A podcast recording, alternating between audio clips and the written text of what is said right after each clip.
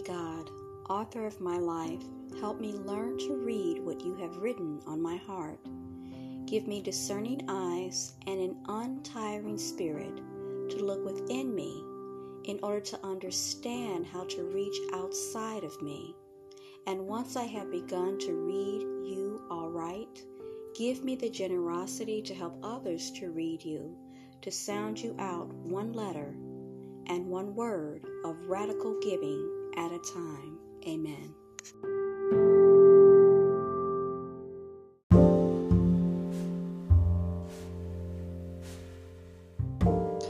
Welcome back to Teachable Moments with April. Today the scripture of the day is Joel 2:23. And you sons of Zion, be joyful and rejoice in Jehovah your God, for he will be bound to give you the autumn rain in right measure. And he will bring down upon you, people, a downpour, autumn rain and spring rain, as at the first.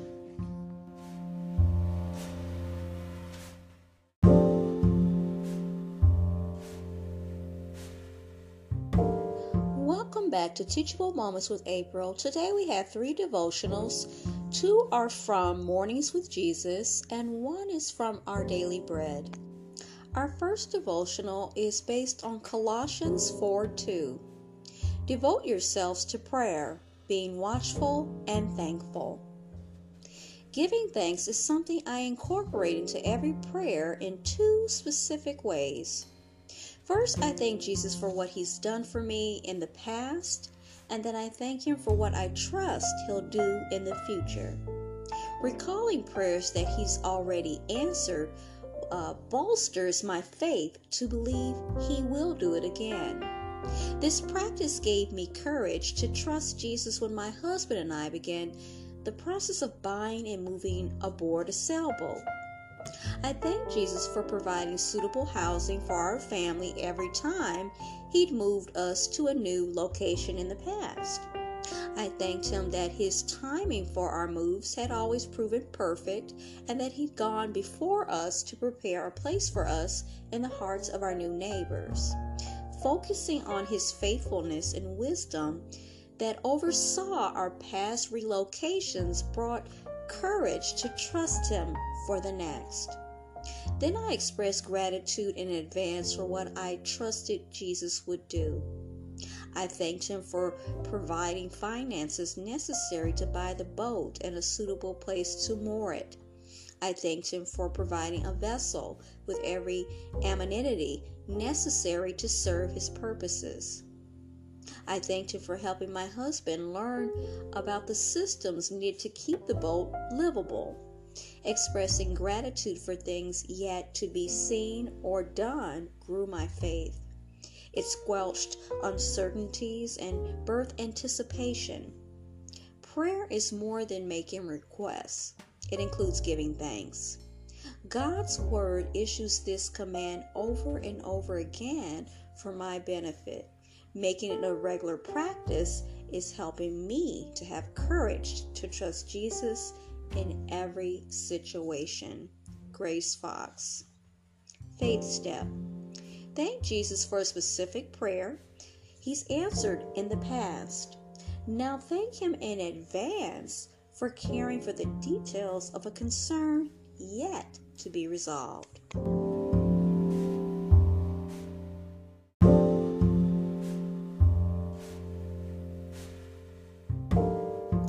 Our second devotional is based on Psalms 31 3. You are my rock and my fortress. Therefore, for your name's sake, lead me and guide me. While hiking a rocky trail in one of Oregon's wilderness areas, my husband David and I marveled at the natural beauty surrounding us. Tall trees canopied a dense undergrowth of ferns and delicate wildflowers. The lightly used trail soon became difficult to discern, and we questioned whether we were even on the path. Divides in the lush foliage created decoy openings into the forest, and we retraced our steps. But then we spotted a cairn, a stack of rocks constructed by fellow hikers.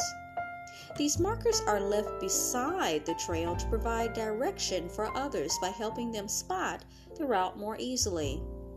Like the encouraging voice of a friend, those stones guided us back in the direction we needed to follow. We continued our journey without problems. Jesus sometimes set special stones along the path of our lives by offering us words of wisdom through a loved one, a Bible verse read at just the right time, or an answer felt during deep prayer. He leads us back from our spiritual wanderings. When the world overwhelms us, we can search for His cairns and trust we'll find the right direction. We are never lost or alone on our journey. Heidi Gaul. Faith Step. Gather or purchase some smooth river rocks. Stack them where you can see them daily to remind you of Jesus, your guide. Give thanks for His steady direction in your life.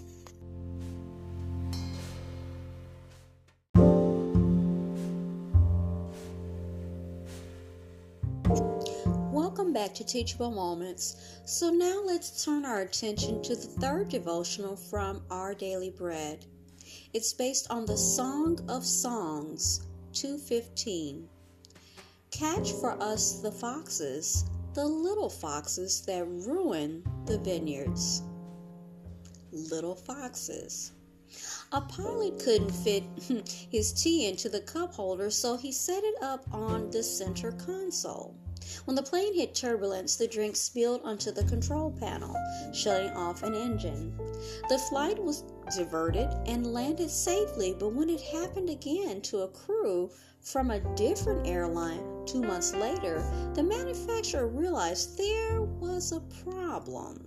The plane cost $300 million, but its cup holders were too small. Hmm. This seemingly small oversight led to some very harrowing moments.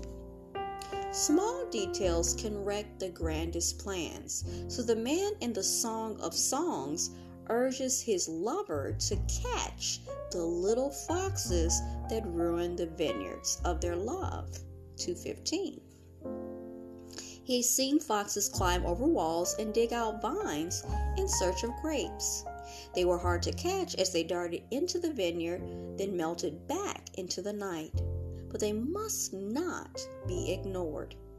What threatens your closest relationships?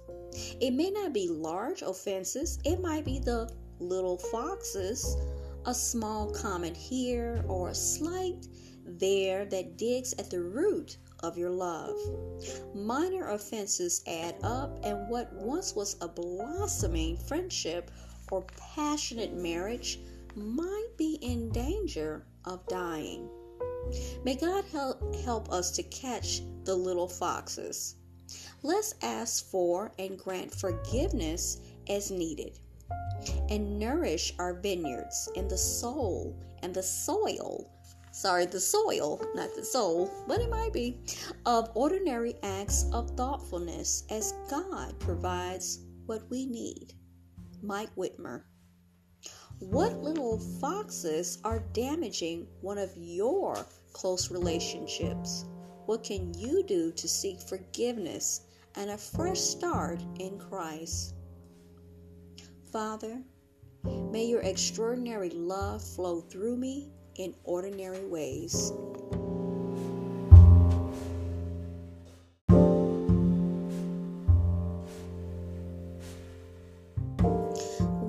Back to Teachable Moments with April. So, I just learned from Miss Mary that there is an older person in our community who is also our neighbor, and he is in the hospital right now.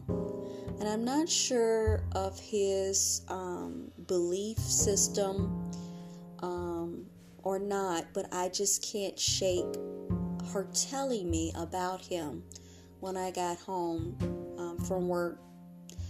Um, and I feel moved to pray for him um, on his behalf. And I know that a lot of you, you may be dealing with things, people that you know, whether they be loved ones, friends, neighbors, or people that are an extended uh, family, considered an extended family, and they may be hospitalized or needing a healing. So I wanted us all to pray together if we could. Gracious Father, all health and healing are gifts from your hand. We pray that whoever we are praying for, give them their doctors and nurses the wisdom and the skills that they can work towards their healing. While they wait and face many unknowns, calm their fears and their doubts with the word of your promise that nothing can separate them from your love that is ours also in Christ Jesus. Speak their healing if it is your will, and give them all the extra measure of patience as they wait for you to work this out for them.